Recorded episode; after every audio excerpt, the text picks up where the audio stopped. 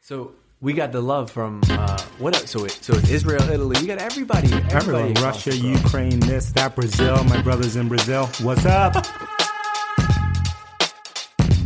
So today on Seeking Wisdom, uh, we're gonna talk about our content strategy here at Drift. Strategy. Yeah. All right, let's bring You're it. like, I didn't know we had a Damn. strategy. All right, drop some So science this, on this me. one could actually be. This one's actually more about like.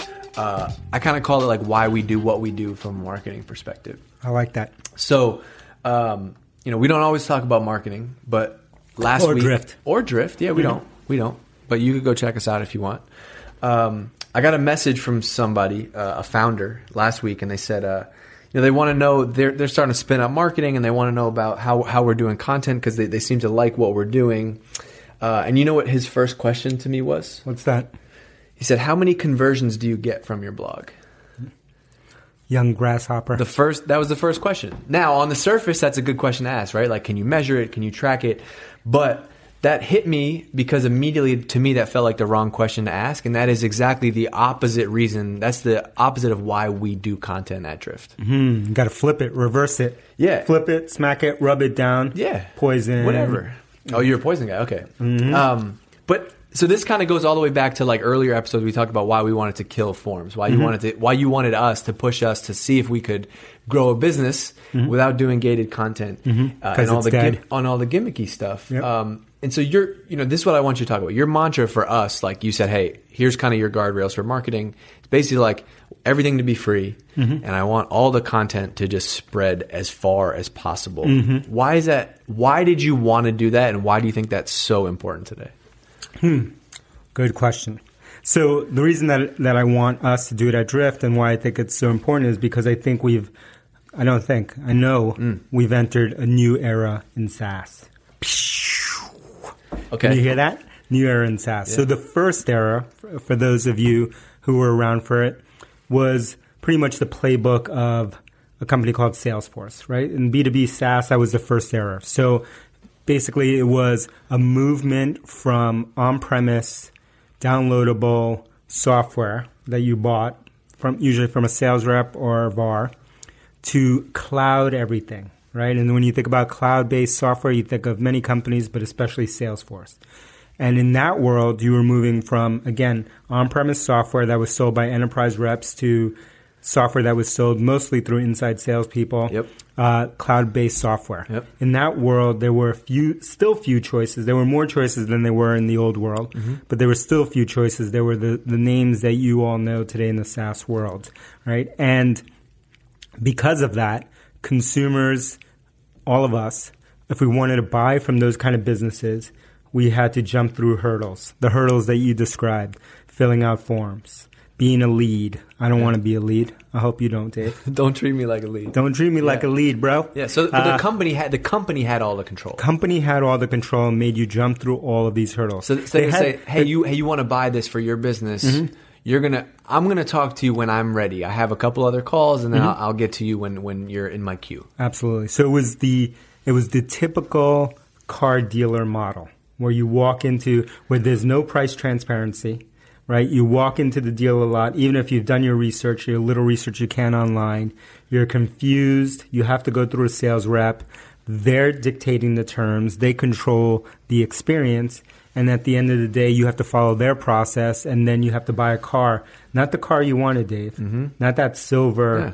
hot rod that you wanted, but Whatever's there. whatever's on the lot. You got to take it. That's all you got, Yep. boy. Uh, so that was the old model. That was the 1.0 SaaS model. And the, the cues for the SaaS, the clues, I should say, for the SaaS 1.0 model were things like MQLs, marketing qualified leads, forms up the yin yang. Yeah. Um, sales reps having all- most of the control in the in the in the relationship and software that you couldn't try before you buy right that was the old world demoware we are in the new era the 2.0 era right and that is the era that i think that we need to play play towards that's an era where you hear where you see companies like slack Yeah. Atlassian, other companies like that, Shopify. These are the new. This is the new era of SaaS, an Yeah. era of SaaS where consumers, all of us, have all the control. There's not ten, there's not one or 10 competitors in a market. There's usually hundreds, if not thousands. Right, and you can find, and e, even of those 1000 you can go find every single little detail about any one of those companies without ever having to talk to someone that actually works at that company. Exactly. Yeah. Your expectation is that you can try all of this software long before you buy it Yep. through a freemium funnel or through some other funnel that you go through. And the sales rep, in this case, if they do exist, and in some cases they don't exist anymore, they are there to help the person after they decided to buy. You you used a new analogy to me this morning in a message. You said this is the IKEA model. This is the IKEA model. So if the 1.0 version, if you're still running a business that way, that is the the car lot, the car dealer model, right? The super opaque buying process. We at Drift are the IKEA model. So you come on in. Everything's out for display. Yeah. You sit on that chair. Yeah. Damn, it's comfy. You maybe grab yourself a meatball if you Ah, want. Or, or Yeah. three, three meatballs. uh, uh, get your, walk around, Yeah. see how this furniture would look Right. in your apartment. Try it, use it, what have you. Then you go downstairs to the warehouse. Then you can either buy it yourself or you can ask for help from a clearly marked person or greeter that you go to and you ask for help in ordering something. Yeah. And you may, depending on the location, even have help delivering and installing.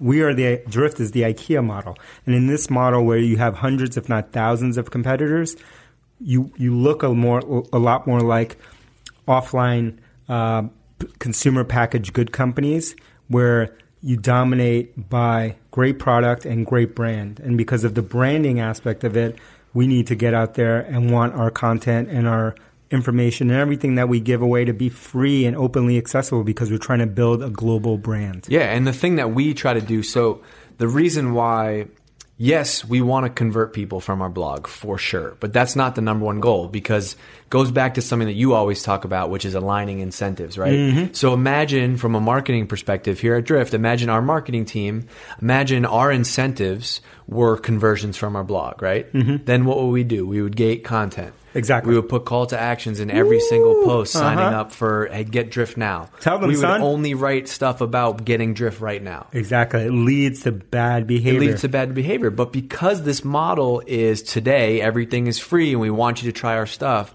the goal from our content perspective is not conversion actually, Mm-hmm. is to get is to we use our blog. This is the way that that we think about it is our blog is like you're window shopping for drift. Mm-hmm. So you're walking down Newberry Street here in Boston and you see, "Ooh, that store looks interesting." Come you on know in. what? next time I'm down here and I'm interested in buying that fresh pair of Nikes that I want to Uh-huh. get, I'm going to go in the store. And then and then once only once you're in the store does we still don't even hard sell you though. At that point somebody from our team will just come up to you and say, "Hey David, let me know if you need anything. I'm here if you need any help." Mm-hmm.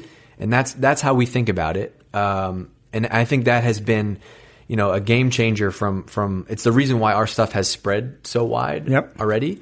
Um, It's the reason we build the product we do because Yeah. we think this is the future. We think the future is about starting those relationships with your with those customers early, inviting them in through the process and being there as a trusted advisor throughout their entire kind of buying journey and customer journey. Right. So the entire goal of us like producing content uh, at Drift is awareness and brand. Mm-hmm.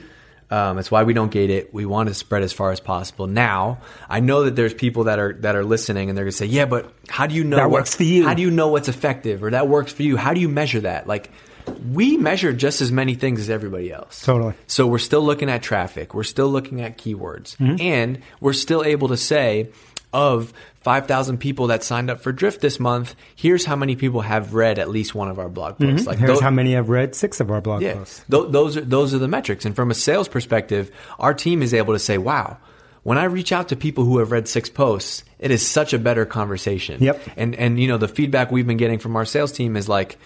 When they reach out to people who have that, they almost get a free a free pass. They get like a free ask because they've been with us for so long, and we haven't given the hard sell. Absolutely, And- 'cause they're rooting for us They're at that rooting point. Mm-hmm. for us it's an organizational change, and so like here it helps that you know you set that Mm-hmm. from the top down. Uh, you know, but I just think like a lot of people that are listening, just you know, think about the way that you behave as a consumer, as a person Mm-hmm. online, and think about what are the things that that you want, that you react to. Who are the brands that you follow? Who are the companies that you watch? Mm-hmm. Who are the people that you follow on Snapchat and Twitter? And try to emulate more of those people. Yeah, and think about if you're a marketer, think about your content and your work assisting, like in basketball terms, do an assist, assisting the conversion, not leading from reading a piece of content to one click conversion, because that never happens, Never. hardly.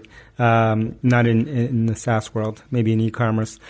But thinking about it as assist, and it takes me back in time. We had this popular report back in the day at Performable, and it was called Assist. And it was basically built around the same concept, so to show what what which parts of your content, which parts of the your website had the most assist in the conversion process.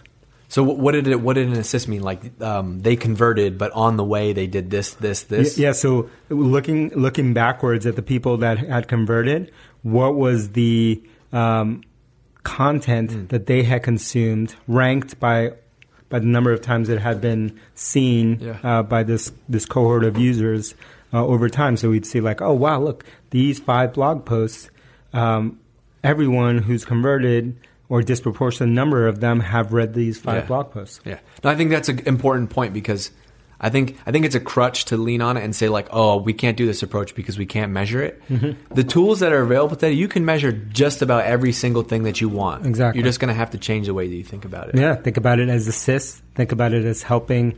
Helping is the new selling. Customer experience is the new marketing. Mm. Those you are, heard it are here, bro. Mm-hmm. two things. Yeah. Even though people try to steal it, that's our stuff. Helping is the new We've seen selling. it. Yeah. We. I mean, we Customer see it. experience is the new marketing. Yeah. It's amazing when you see that stuff copied. So, it's thank all right. you. You. can copy it, Thanks for the five stars. but just leave a five star. If you copy it, at least leave a five star review. Come on now. Oh, we got to tell people to subscribe. Oh, damn, you're right. Tell them. One way you can help us out Yeah. beyond leaving that five star review only is to subscribe to this podcast. You can subscribe on SoundCloud, iTunes, Stitcher, YouTube.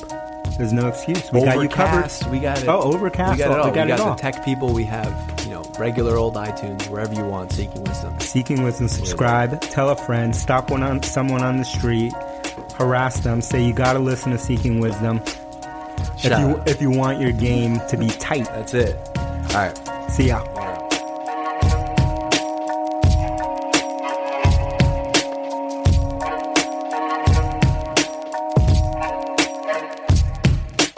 Yeah. You sit on that chair. Yeah. Damn, it's comfy. You maybe grab yourself a meatball if you Ah, want. or, or Yeah. three.